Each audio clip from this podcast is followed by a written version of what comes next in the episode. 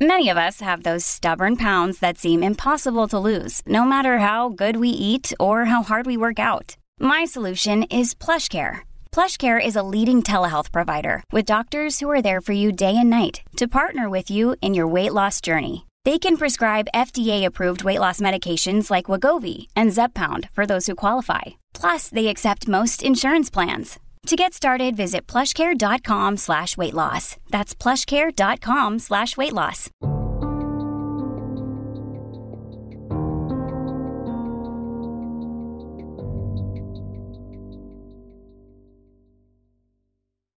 Hey y'all, it's Crystal. And it's Samantha, and this is Serialholic Sisters. True crime shit. Hey girl, hey. Hey, hey, hey. How's it going? Oh, it's going. Did you did you hear did you hear about the kidnapping at the school? oh my God, what is this stupid? I- No, Is this a joke? There, Oh, there- no. Okay. There was a kidnapping. Literally, I'm sorry. I literally thought that you were talking like you're about to start telling a dad joke or something. That's awful. No. What Did you- school? Did you hear what happened? No, what happened? The teacher woke him up. I fucking knew it was a dad joke. I can't It was. you. It was. But it's funny how you panicked for a second and thought it was real. Because your face. I literally look concerned. Nobody could see your face. You're such a great actress. Oh, You'll okay. Be a star one day. You'll see. You'll all see. Sorry. so I got to tell you about this call I got at work yesterday before we start. This is a real quick story. Okay. So it's the weirdest call I've ever gotten. I was answering. I love hearing I love hearing your weird calls. it was It's so, weird. This mom calls and it's about her four year old daughter. So she's like, Thursday she got poked in the eye. So two days. She's like, two days ago she got poked in the eye. By what? Like her finger? So that's what we're gonna get to.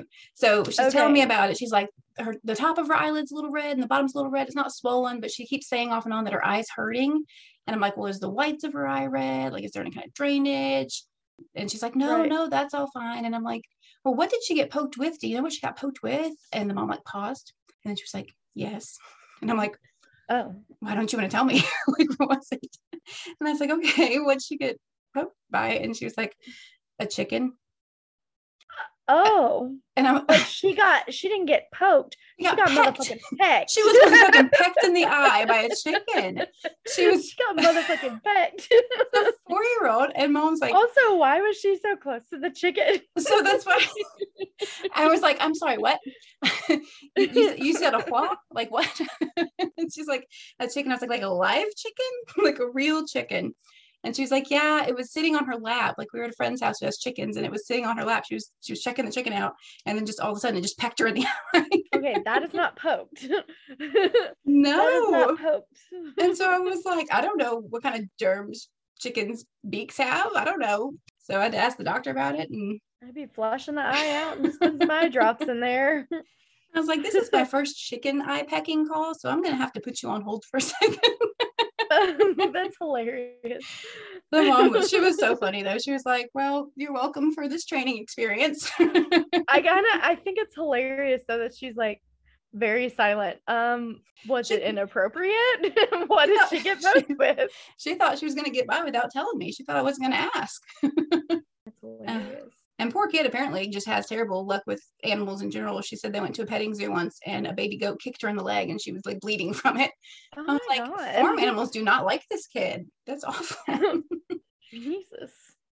so yeah, I don't I don't really have anything um really new. Um cramming for finals. Finals are next week and then I'm done with the semester. Well, I'm done the week after. I have one final the week after, but most of my finals are this coming week. So yeah. nice. But um I think the only thing that I've got going entertaining wise this week is the Johnny Depp and Amber Heard trial. I just keep I keep watch it's just so entertaining. I know that's so bad to say. It's awful. It's awful, but it's hilarious at the same time. Like her her lawyers are just I feel like they got they got their degree um during COVID online. oh, I haven't been following that closely. So oh, it is comical. I did hear that she shit on his bed at one point, like she admitted She to that. So that's cool. That's that sounds okay. She, she did. She most certainly did do that. I I mean, was like, oh no. it's a little, it's a little excessive, but all right. so that's cool. I mean, some people just take the light bulbs, Right? they can't see when they turn the lights on, but Take the batteries uh, out of the remote, you know. other people shit on beds. But okay, I think just her. I think it's not a other I, yeah, thing. I don't, I don't, I don't know that I know anybody or have ever heard that, but all right. Not okay. No, So yeah. literally, I have, I have no life. That's about all I've been doing in the past week is just watching the trial. Okay. All right. So yeah, Well, it's your week. it is my week. This case I had not heard of. Oh. You you might have. A, a lot of people might have. I hadn't heard of it. I was actually researching a different case when I saw this one. I was like, oh, and I got interested, and so then I switched Oh, it up. yeah, I've done that. I've done that before. I've actually done that a lot. Typically every week I do that. yeah. So I'll just go back to the other one later. But yeah, this was just I saw it and I was like, say what now? So yeah, it's um it's a doozy. It is another like mental health type case, which I've decided that after I'm done with this one, I'm not doing any more of those for a while because they're a lot. So we're just gonna get into it. All right. dear. All right, yeah. On March 27th, 2004, while working in the ER at a local hospital, registered nurse Lova McCarthy came across 21 year old Andre Thomas. So he had been brought into the ER with three stab wounds to his chest. And she asked him how he received the stab wounds, and he told her that he had stabbed himself Wait, three what? times in the chest. Yeah. So she was a little shocked, understandably. She she asked him why he stabbed himself, and he told her he had done this because he wanted to die. So she pushed a little farther, questioned a little more, and asked him why he wanted to die. Thomas then replied, Because I stabbed three people. Oh, So it turned out he had actually been brought to the hospital for treatment for his stab wounds by the Sherman Police Department. And not long after this, McCarthy and the rest of the world would hear all about the crimes he committed. So let's start back at the beginning. So Andre Lee Thomas was born March 17th, 1983, in an area that we've drove through countless times, Muskogee, Oklahoma. oh yeah. mhm. Yeah, yeah, Actually, our cousin works there. she does. She does. So he had had a rough childhood growing up. His mother and father, Rochelle and Danny Thomas, separated when he was very young, like they weren't together long. And his father wasn't present throughout like most of his life. He and his five brothers and Rochelle moved around a lot, like a lot, a lot. So, like in second grade alone, Andre attended three different schools in three different cities in two different states. So that's just in second grade. Yeah. They would eventually settle in Sherman, Texas. His mother raised her boys mostly by herself, and times were rough, so they often went without water and electricity.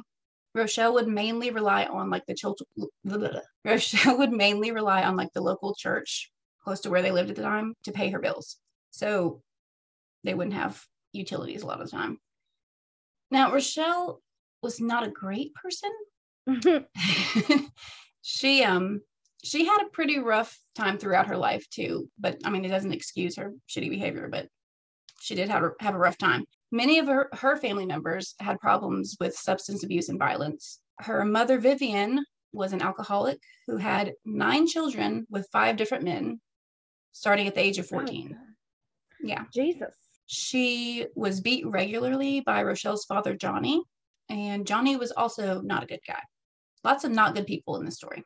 He had a very violent temper and he would occasionally threaten to shoot his wife. So that's cool. Oh, okay, because that's like normal, Yeah, normal behavior. normal. That's that's totally fine. That's obviously not fine. Uh, yeah, we're not saying it's fine. you were like, oh yeah, it's totally fine. I was like, it's obviously not fine. sense the tone, people. I trust you guys can sense the tone. One time when she was pregnant, he pushed her down to the ground so hard that it broke the foot of the baby that she was pregnant with. oh my god. Uh huh. He was very violent. She eventually left him and married a man named Walter Martin. And unfortunately, this violent, toxic pattern continued. So Vivian's drinking continued, and Walter also had a temper, and the couple fought often. During one of these fights, Walter actually held a gun up to her head. So instead of just threatening to shoot her, he like held a gun up to her head. Good God, where does she find these guys? I don't know. Look somewhere else, girl. So he's holding the gun up to her head. Rochelle's brother Gregory, who was 17 at the time, saw this, tried to protect his mother, and like pulled the gun away and ended up getting shot in the stomach and dying. Mm-hmm. Did he go to jail? Please say he went to jail.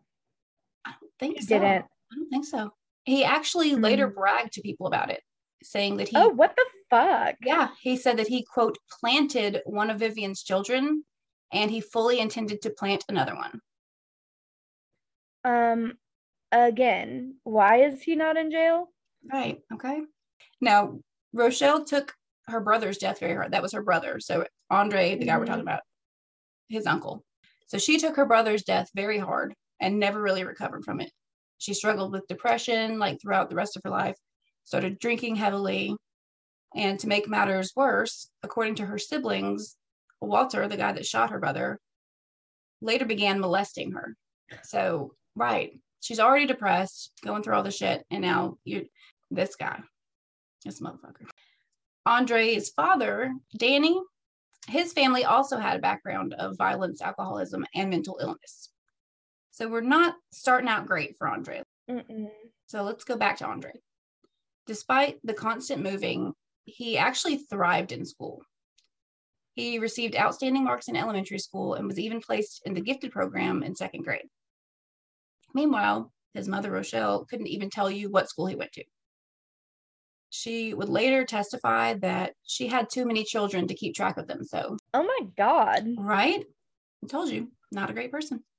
Around third grade, Andre started telling people that he was hearing voices, which is slightly concerning, right?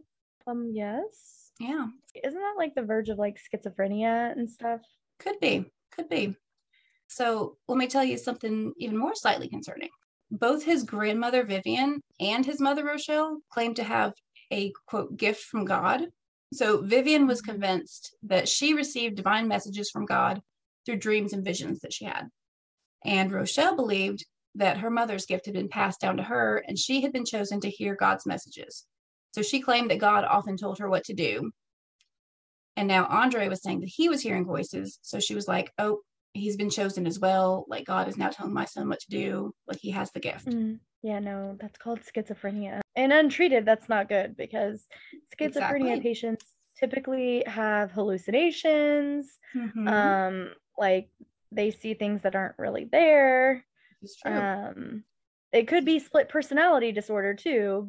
At the age of 10, Andre attempted suicide by scraping the skin off of his wrist with his fingernails. Ew. Yeah, he would make another attempt three years later by sawing at his arm with a butcher knife.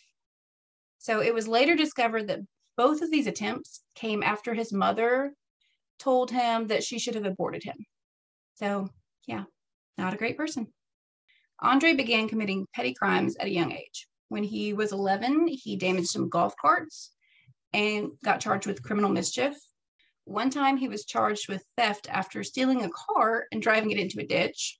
So he's getting in trouble with the law, doing all these crimes, gets put on probation. His mother was no help when it came to any of this. Like when he first met with his probation officer to determine like a case plan, Andre showed up alone. His mother didn't come with him at all. He was like 14. I was like, how old was he then? Yeah. In fact, she would often make excuses for reasons for missing his probation appointments. Like one time, she literally told the probation officer that they couldn't come for his appointment because it was too cold for her son to be outside. They were like, "Man, man, this is serious. like, what? Excuse me, ma'am. this is Can you please business." repeat what you just said?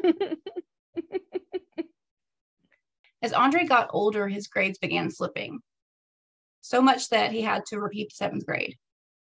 Aw. he i know he started getting his like he started working at it and get his grades back up for a little while and then some kind of like family drama would happen and they'd go back down when he was 14 his mother told him that she planned on moving them back to oklahoma and so at his next probation appointment he told his probation officer about the plan and they were like no that's not what we're doing here So a judge, you can't do that. You are on the probation. right? You're not allowed to just up and move. That's not how that works. So a judge then placed him in a juvenile detention facility.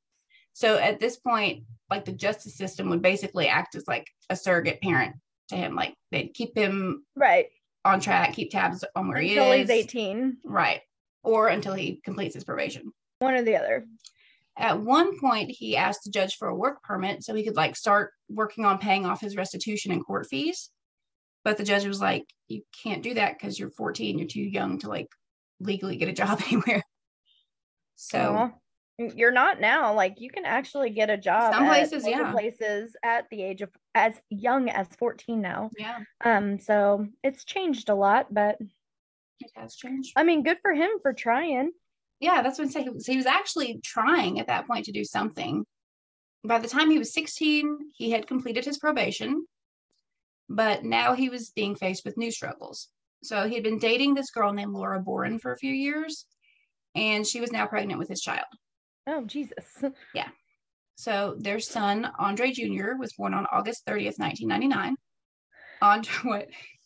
That's what I was thinking. Andre Jr., that's the best name you could come up with. Andre Jr. you know, some people just want their kids named after them.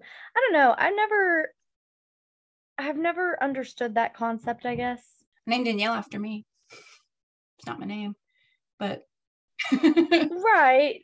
I was like, no, you didn't. Yeah, his mom was gonna name me Danielle Nicole, but then she completely changed it Yes. altogether. And I so get I get that, but I was like, girl, you crazy.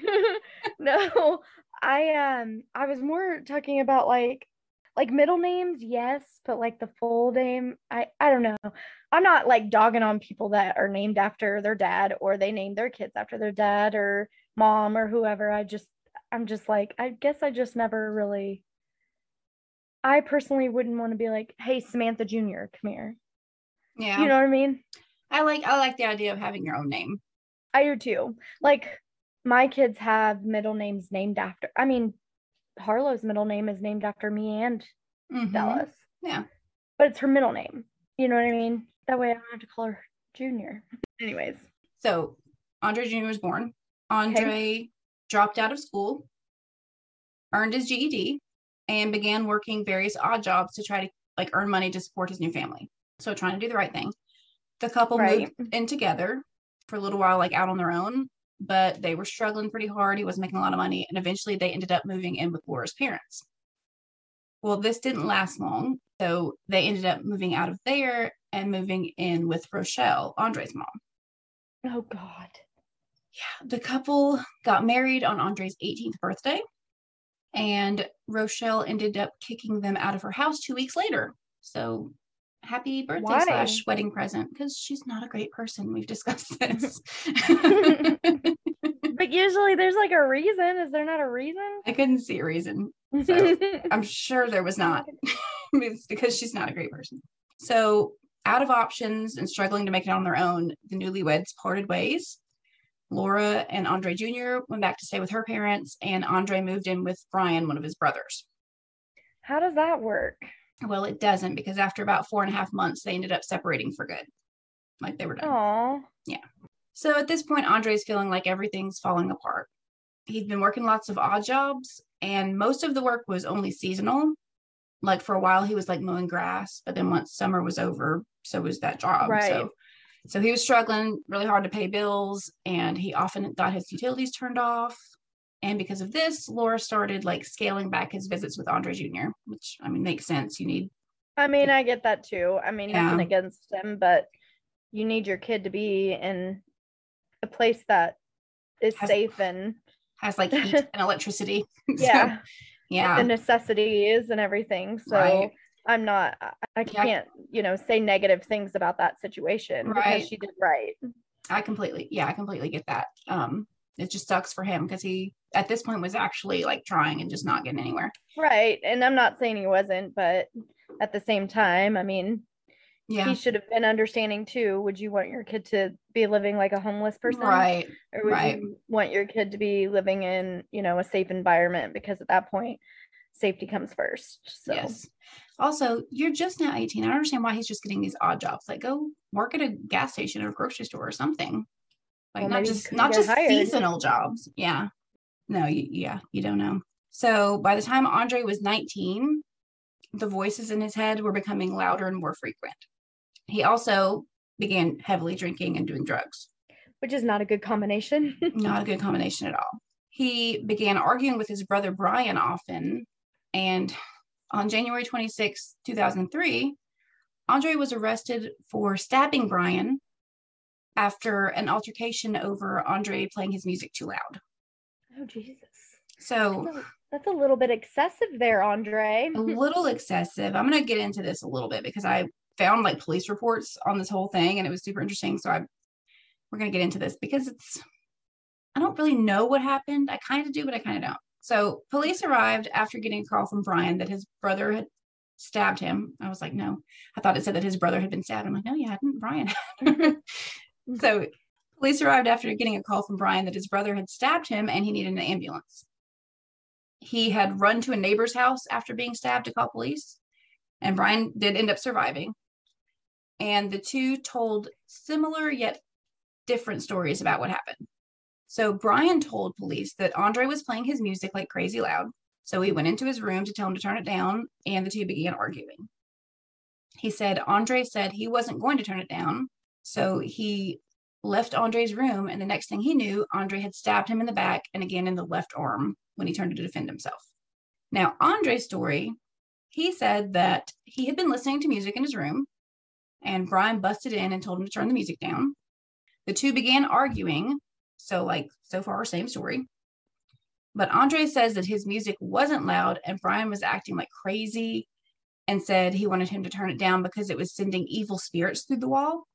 So, right, when Andre like protested this, Brian started hitting him. Then he says that Brian stopped hitting him and told him if he went and got a gun, then the music would be turned down real quick. And then Brian left his room and went to the living room. Andre said that Brian would get angry and beat him up all the time, and he was tired of it.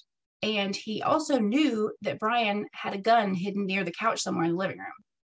So he followed Brian, saw him reaching behind the couch for something, says that he grabbed a knife for protection, but he doesn't remember like when or exactly where he got the knife from. He just knows that he had grabbed a knife.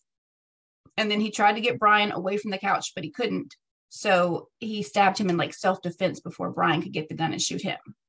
So we have two similar yet very different stories. So did police go and investigate if there was a gun by the couch? So in the police report that I saw, there was like this long report with both of their stories. Well, then there was a third story because an officer had gone to visit Brian in the hospital room afterwards to get like a recorded statement from him. In the police report, it says that Brian refused several times to give a recorded statement, but he would tell him what happened and he would just have to like write it down. He's like, I'm not going to let you record it, but I'm going to tell you what happened. That is kind of weird. Right. Well, this statement was pretty similar to what Brian had first told police, but again, slightly different. So he told the officer that when Andre refused to turn his music down, Brian, like, he's like, I started punching Andre in the head and the face. And he's like, I beat up on Andre like all the time. I can take him like anytime. Like, I can beat his ass whenever. Like, this is what he's saying to the police officer.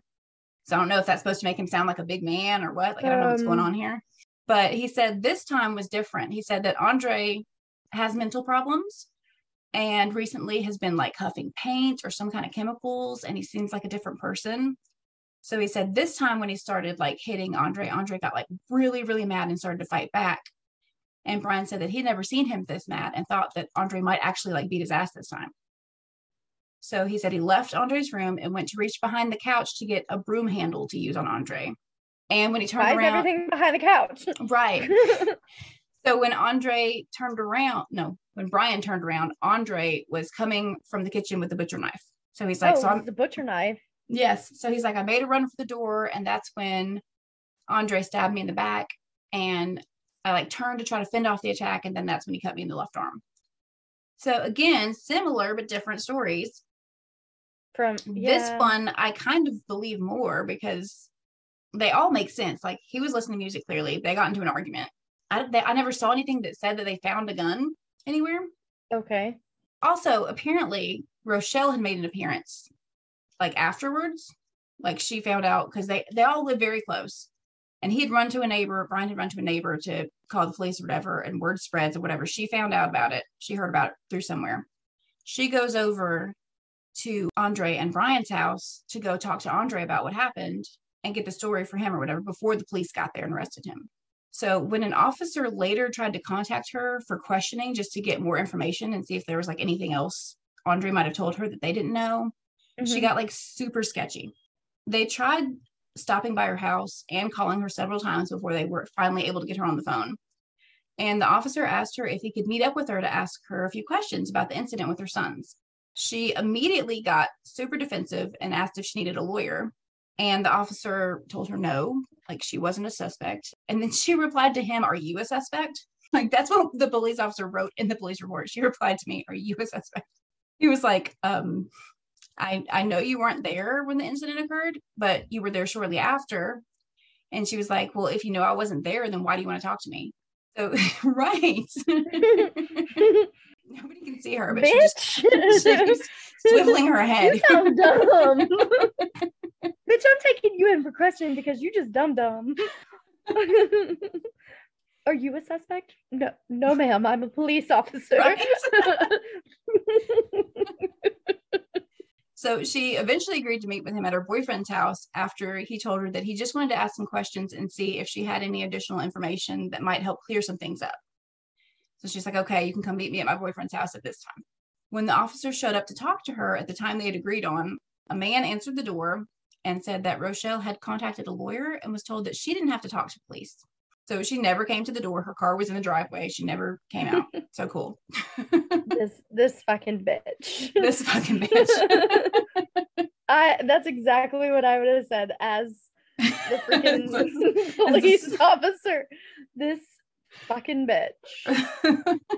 I don't know what the fuck she thinks she's playing right now. It's like I've wasted so much time on this. I don't even care what she has to say anymore.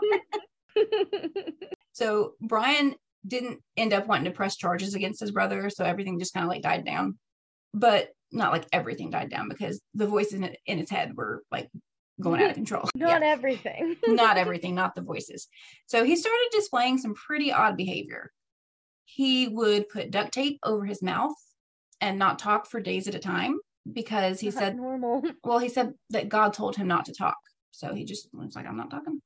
He started fixating on a dollar bill he said the eye at the top of the pyramid on the back of the dollar bill was evil and he oh. was the he was the 13th warrior on the dollar bill which is not even a thing so i was like what is that i love how you were like which is not even a thing because i was literally going to ask you what that was. Right. Yeah it's it's not a thing. There's i think there's like 13 stairs to the pyramid or something like that but i think that's supposed to be like for the 13 colonies. I don't know. There's no 13th warrior. On March 5th, 2004, a friend took him to a mental health clinic after he tried to overdose on a cough medicine called Coricidin. While there, he asked some of the staff to kill him, saying, Life is too much for me and I want to die right now. Mm. Now, for some reason, they decided it was cool to just like let him leave on his own because he promised he would go straight to the hospital, but he didn't. So they were like, oh shit, maybe we should have taken him there ourselves. So they called oh. it in. Yeah, like they just let him. This guy's like trying to kill himself, and they're just like, oh, you, and they just, just let him go. Yeah, because he said he was going to walk straight to the hospital. That is not protocol. No, no, that's not cool. for any hospital. So that's really kind of because that hasn't changed in a long time. So I don't understand why that they would even let him do that because typically they make you see like the psych like whatever well this was a mental this was a mental health clinic so they were trying to send him to the hospital but instead yeah, of like but that's not somebody protocol. taking him there yeah no no. They don't they don't just say oh yeah sure you can walk no instead of taking him there or else calling him like an ambulance to transport him there they just were like yeah you got it. Just head over there. Yeah. That's not how that works. No i hope somebody got in trouble for that. I hope so too. They ended up calling it in to like police and an emergency detention warrant went out so that he could be found and brought to the hospital. Yeah, but I hope somebody called that in regardless. But police didn't enforce it. Like nothing happened after that. They just had what? this warrant. Yeah. Yeah. Three weeks later, Andre walked into the ER at the Texoma Medical Center after taking a bunch of that same cough medicine and drinking alcohol with his girlfriend, Carmen Hayes, and then stabbing himself in the chest. So again, like he's literally trying to kill himself. Somebody get him help. Like, exactly. According to Carmen, they were both just lying in bed, tripping on the cough medicine. And then out of nowhere, he suddenly just stabbed himself in the chest. Can you imagine like that? That'll that'll bring your high down real quick. he told the attending physician that he was trying to cross over into heaven. That's not how that works, buddy. No, no, sir. And it was really cool because I was able to find like the ER notes and stuff on this. Oh, And- cool. Yeah. And so in his ER note, the doctor wrote that the patient is psychotic. He No. think yeah, he said psychotic. And he said he thinks something like holodeck on Star Trek is happening to him. So when I read that, I was like, um, I'm not a Trekkie. What is so I don't know what that is exactly. That's exactly what I was about to say. I'm not either. What does that mean? Apparently, this doctor was because he wrote that in like the medical record. so, That's also not professional, but okay. so I looked it up. right. I looked it up, and apparently, a holodeck is like a simulated reality facility. So, like a place where nothing is actually real. Okay, but for anybody that doesn't watch that, Right. would have to go and Google that. So again, not professional to put it into your report. Also, when I read that, I was like, oh, so the danger room in X Men, like just say the danger room. He thinks yeah, he's I the could do that. Right. that. if the doctor's note said patient thinks he's living in the danger room from X Men, then I would have got it. So I just mean, saying. yeah. Not everybody watches Star Trek, dude. and a lot of people are like, what the fuck are you even talking about? Not everybody knows anything about X Men. I know. we had a comic book dad, okay? We were raised on it. It's true. Some dads took their kids fishing. Our dad collected comic books. That's true. So Andre told the doctor that he wanted to know whether he had volunteered for the life he was living or if he had been forced to live it. He said that he feels like he's living in deja vu, like he keeps living the same days over and over. He doesn't think anything's real. So the doctor would later testify that Andre was like, quote, really mentally ill. I don't know how professional this doctor is. I want to know what doctor this I know. is. So I don't go to them. And he referred Andre to the hospital's mental health unit and like filled out an emergency detention order to like hold him there so he couldn't leave. He was like, this guy really needs help. But while hospital staff waited for a judge to sign off on this order, Andre somehow just wandered off, just like left. Again, who is watching this kid? Nobody When apparently. That that's what's so crazy because like hospital protocols too, like if they try to harm themselves at all, they're on suicide watch. Right. Like somebody's with They them all the on- time. Yes. Outside your door, nursing staff that is watching your room no matter what, they're Right. they are on suicide watch. Well, apparently not at this hospital because he just walked away and nobody noticed. I don't want to go to this hospital. This doctor doesn't sound very good. And this hospital sounds very irresponsible. He's just like, oh, he murdered 12 babies. Oh, that's okay. He can just walk down there to the police department. Right. Go go turn yourself in. Go tell them what you did. Tell them what you just told me. I mean, come on. So the hospital ended up calling the police once they realized that he was not there anymore.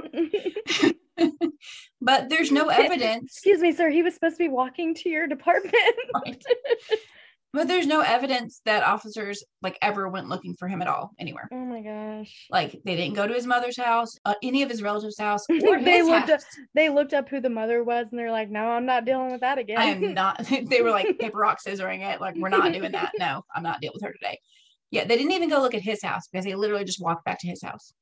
So yeah, the next time police would see him would be two days later, when he walked into the police office and told them that he had killed his family. Which is kind of funny that that sentence was next after we just made that joke. I know. Um, I retract my last statement.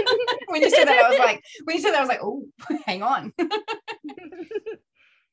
So on March 27th, 2004, Paul Boren got a call from Bryant Hughes. You don't know these names yet. So, like, who is this? so Bryant was dating Paul's daughter, who was Laura Boren, Andre's. Ex-wife. Yeah, well, they were technically still married. They'd never gotten divorced, but they hadn't been together in like years. Okay. So his estranged wife. Mm-hmm. Bryant was calling Paul um, from work to ask if Paul could run by his and Laura's apartment to check on her and the kids because he was getting worried because she wasn't answering the phone. He told Paul that he was worried because he had seen Andre Thomas walking around the area of the apartments when he left work that morning. So Paul was like, Oh, yeah, of course, I'll go check on him. And like he drove over there pretty quickly. He's only eight blocks away. When he got to the apartment, he found that the front door had been obviously forced open. The door frame itself was completely cracked. As soon as he entered the apartment, he saw his 20 year old daughter, Laura Boren, lying on the living room floor covered in blood. He immediately started calling for his grandchildren and frantically ran back to the bedroom where the two kids like shared a bedroom, where he found them both stabbed and covered in blood in their bedroom. Oh my God. He ran down to the parking lot to try to find like a payphone to call the police, but like he couldn't find one. But fortunately, there was someone else in the parking lot that happened to have a cell phone, so they called the police. Meanwhile, Andre Thomas and his girlfriend Carmen walked into the Sherman Police Department where he proceeded to turn himself in and told the police what he had done. So he told police that earlier that morning, he had gone to his estranged wife Laura's house and kicked the door open. Bryant wasn't home. He had already left for work, and Andre knew that he wouldn't be there because he had seen, you know, Brian had seen him when he left work. Well, he had seen Brian also. The two had actually Right. like waved to each other. So he knew, oh, he's definitely not going to be there. Unfortunately, Laura was home alone with four year old Andre Jr. and Laura and Bryant's 13 month old daughter, Leah Hughes. When he entered the apartment, Laura was in the living room and Andre grabbed her and stabbed her repeatedly until she was dead. He then, this gets kind of a lot, y'all, so just be warned. He then cut open her chest and pulled out a portion of her lung, later stating that he believed it, that that was her heart. So he's trying to like pull her heart out. He then made his way to the back bedroom that the two children shared and fatally stabbed both children. He then cut open both of their chests and removed their hearts. hmm After killing both of the children, Andre stabbed himself three times in the chest and then went into the living room and laid down next to Laura's body, expecting to die. After laying there for a while, he realized that he wasn't dying. So he got up. He placed all of the organs that he had removed from his victims into his pockets and started walking back home. On yeah, on the way, he stopped at his dad's house nearby, where he used his dad's phone to call Laura's parents, Sherry and Paul's house, and left a voicemail. So the voicemail said, um, Sherry, this is Andre. I need y'all's help. Something bad is happening to me and it keeps happening and I don't know what's going on. I need some help. I think I'm in hell. I need help. Somebody needs to come and help me. I need help bad. I'm desperate. I'm afraid to go to sleep. So when you get this message, come by the house, please. Hello. And that's the voicemail. So Paul actually found this message on his voicemail later that day when he went home with a police officer to get some new shoes for himself because you know he was the one that found their bodies so police needed Right. to, to take his shoes that he was wearing as evidence so they could make sure that his shoe prints weren't like confused with like the killer's shoe prints basically Right.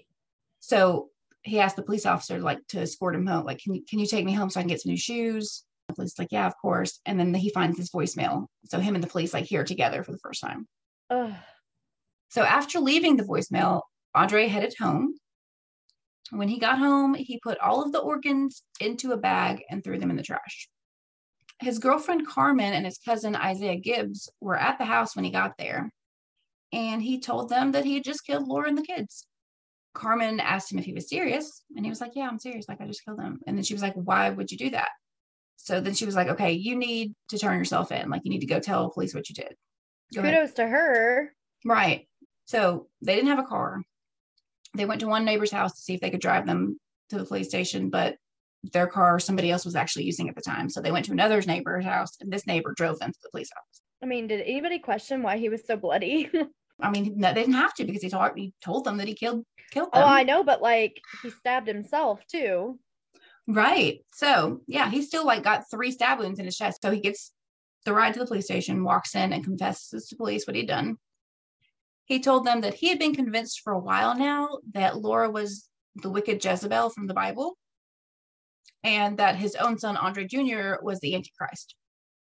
Oh my God. hmm He said that Leah was involved in some kind of evil conspiracy with the two of them.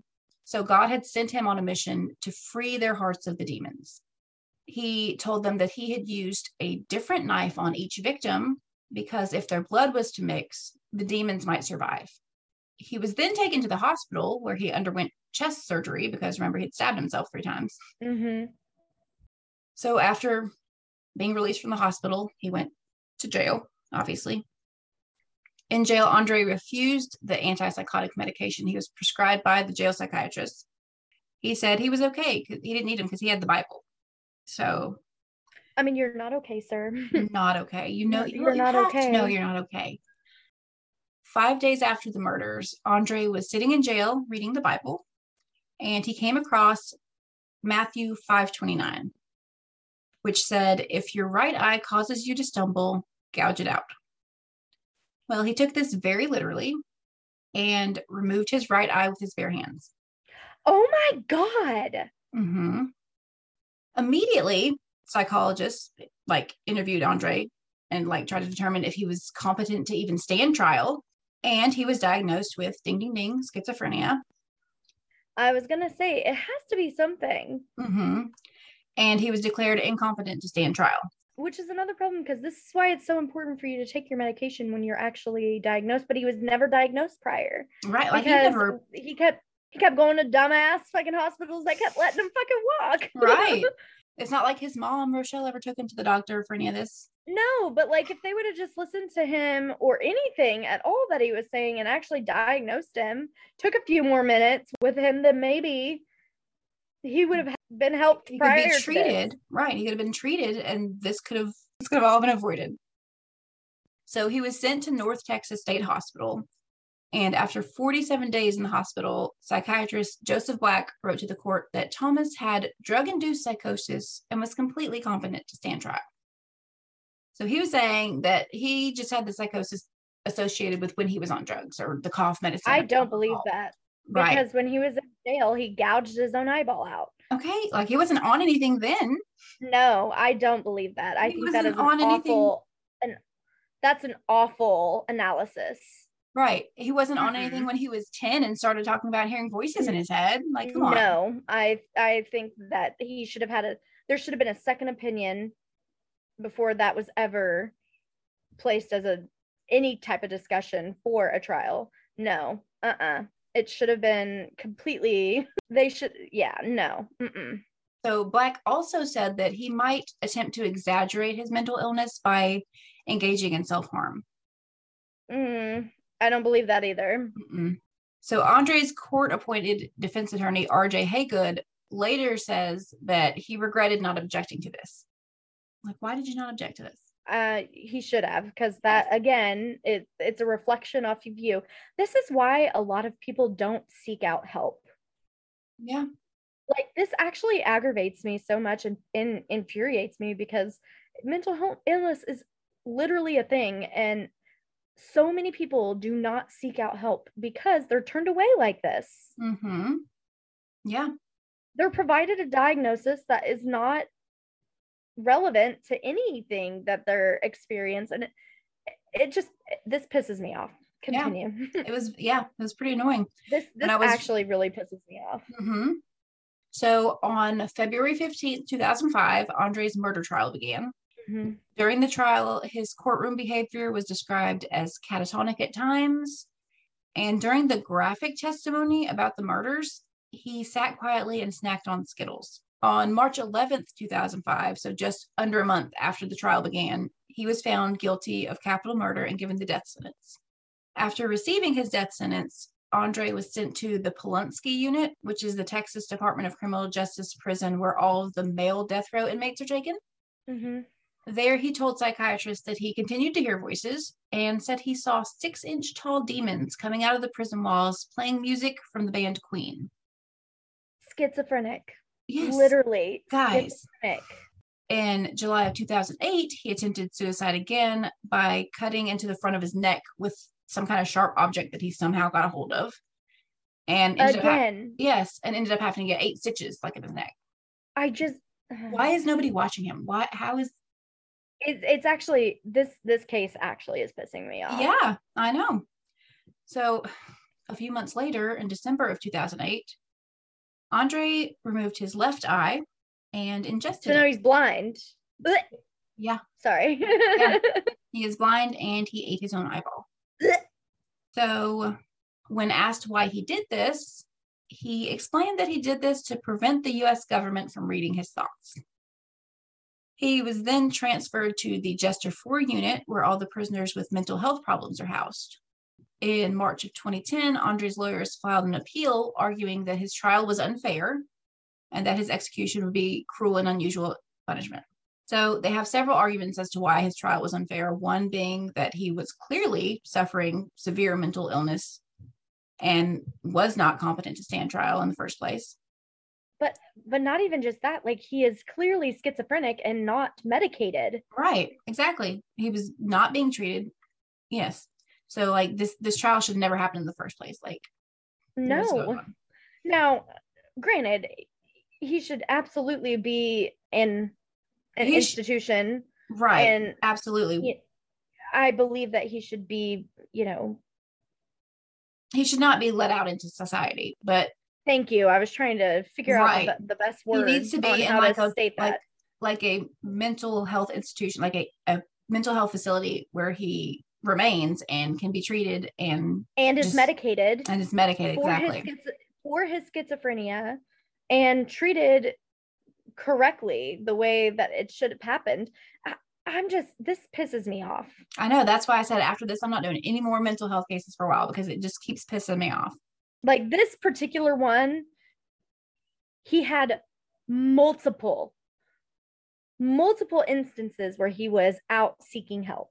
Yes, Like, he w- multiple. exactly. He was clearly mentally unwell. He had tried to commit suicide several times. He went to hospitals and asked for help, and the system failed and just like put him back out in the world several times. Every single person failed him. yes, And every single person should feel guilty for the actions that played out into this entire case because he was turned away. he was turned away and not treated. And unfortunately, as a result of that, he ended up taking the lives of this woman and her two young babies. Mm-hmm. Ugh.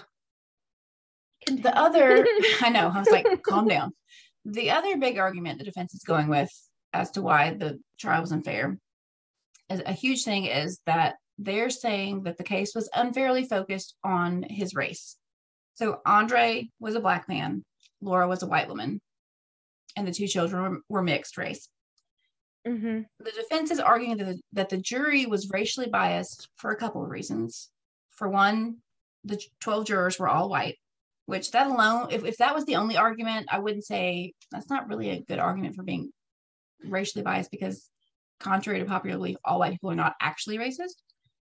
But no, but I can see why.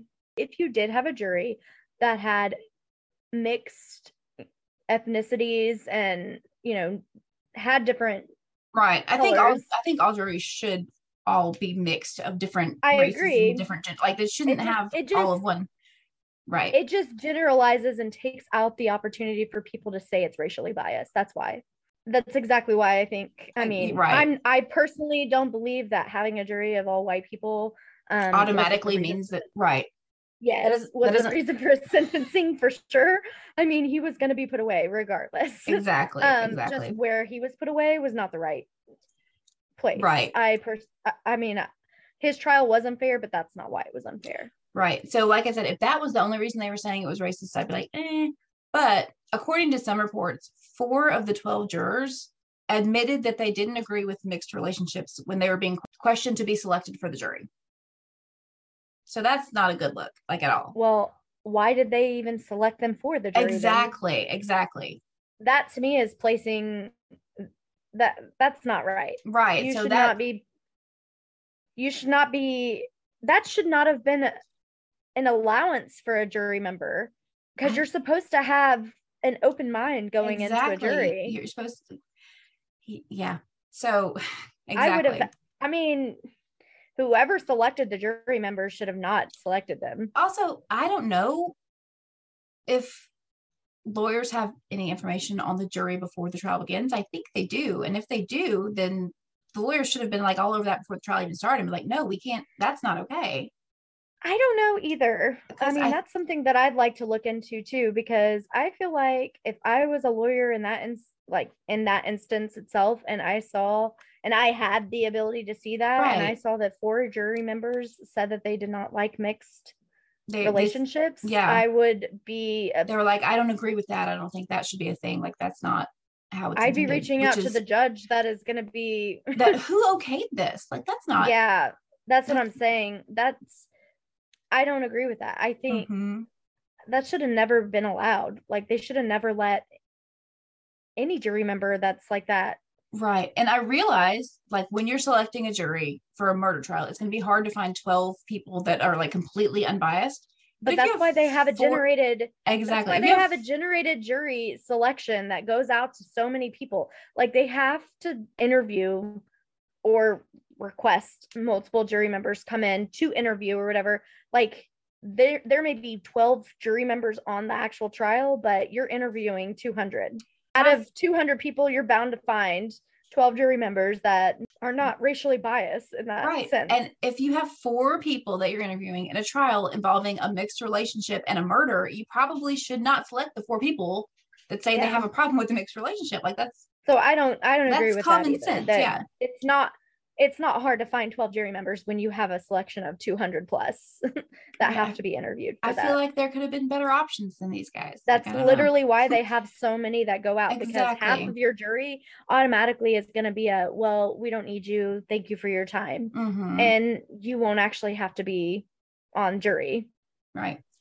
So the most recent news I could find on Andre was in 2021, and it said that he is still currently on death row and awaiting a decision on his appeal. And he is the only death row in- inmate in Grayson County, Texas, right now. So that's where it's at right now. He's just still That is so row. crazy. right? I really Yeah. I don't feel I can't say that I sit back and I feel bad for him for what he's done because I don't. no, I don't feel bad for him. No, that, but I do believe he was not competent enough and really understood what he was doing altogether because he is a schizophrenic. If he's not schizo- schizophrenic, he is definitely has split personalities or something. right. Like He's he, just not diagnosed with what he needs to be diagnosed with and he's not medicated. And I think this is an unfair case in all senses because he seeked help, didn't get it. He was just a failed, failed system. sy- he was failed. The system failed him. Like he literally told people that he didn't even think he was in like the real world. He was in an alternate world right now. Like, But it's not even just that. For the fact that he went home, told his girlfriend, his girlfriend's like, "Oh no, you need to turn yourself in." Clearly, he didn't fight it either. That also says something. That also says something. He's like, that- "Oh, okay, well, let's go. Let's Yeah. go. I'll go turn myself in." Hey, um, police officer, I killed these people, and he's like all calm about it. That's Right. a problem. it's a problem. This whole thing's a problem. Everything's a problem. Ugh, this this Yeah. case. You're welcome. All of our listeners are hearing me rant and rave, but it pisses me off. It does. It, does. it was pissing me off when I was reading it. I was like, seriously, guys, what what is happening over here? So I'm gonna take the mental illness cases away from you, just like you're taking the unsolved cases away from me. I think that's probably fair because, in all honesty, I don't want to do any for a while because it just pisses me off. and I can't even say that I don't want to do unsolved cases because they're my favorite. I mean, they're not my favorite, but they're one of my. I personally like doing them. You can sprinkle them I'm like, every now oh. and then. Just Oh, sprinkle. can anybody can anybody go solve this? Anybody want to go solve this? I was actually looking, not the one that I was already working on when I found this one, but before I started working on that one, I was like really looking into an old unsolved case. but I didn't choose that one. Mm-hmm. Mm-hmm. Yeah. Anywho, Any Hoosier. All right. Well, follow us on all the stuff. You can find it at serialholicsisters.com. you can. That's true. I I can, I can say that it's true. I vouch for that. Yep. I okay, well, let's be more awkward. okay, bye. Oh, bye. Bye.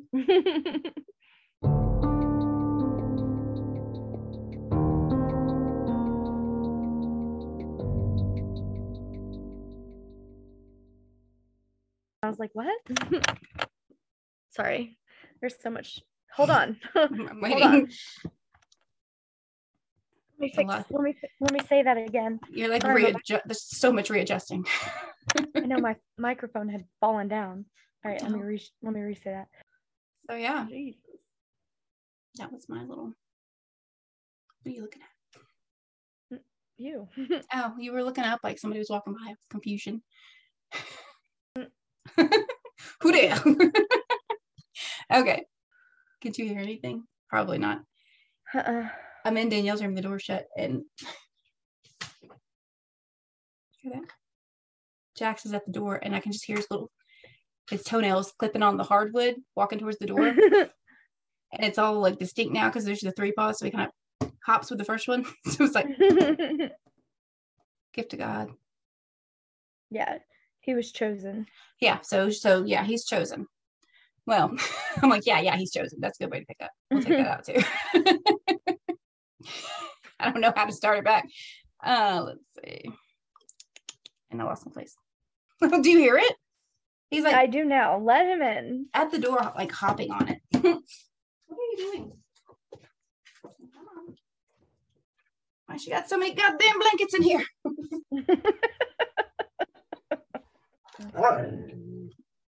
You can't be doing that. Nope.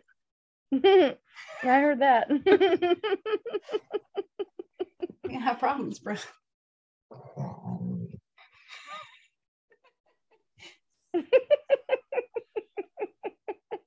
Max, what's your deal, bro? You're gonna get sent out of the room if you can't not make weird I. I did I did hear that. now he's looking at me like I'm crazy. Uh,